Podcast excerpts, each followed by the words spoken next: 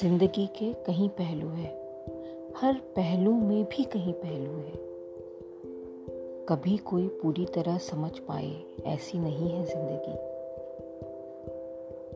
थोड़ा भटक जाए फिर संभल जाए, थम जाए फिर चलने लगे, गिर जाए तो फिर उठ के चलने लगे, थोड़ा डर जाए सहम जाए पर रुके नहीं।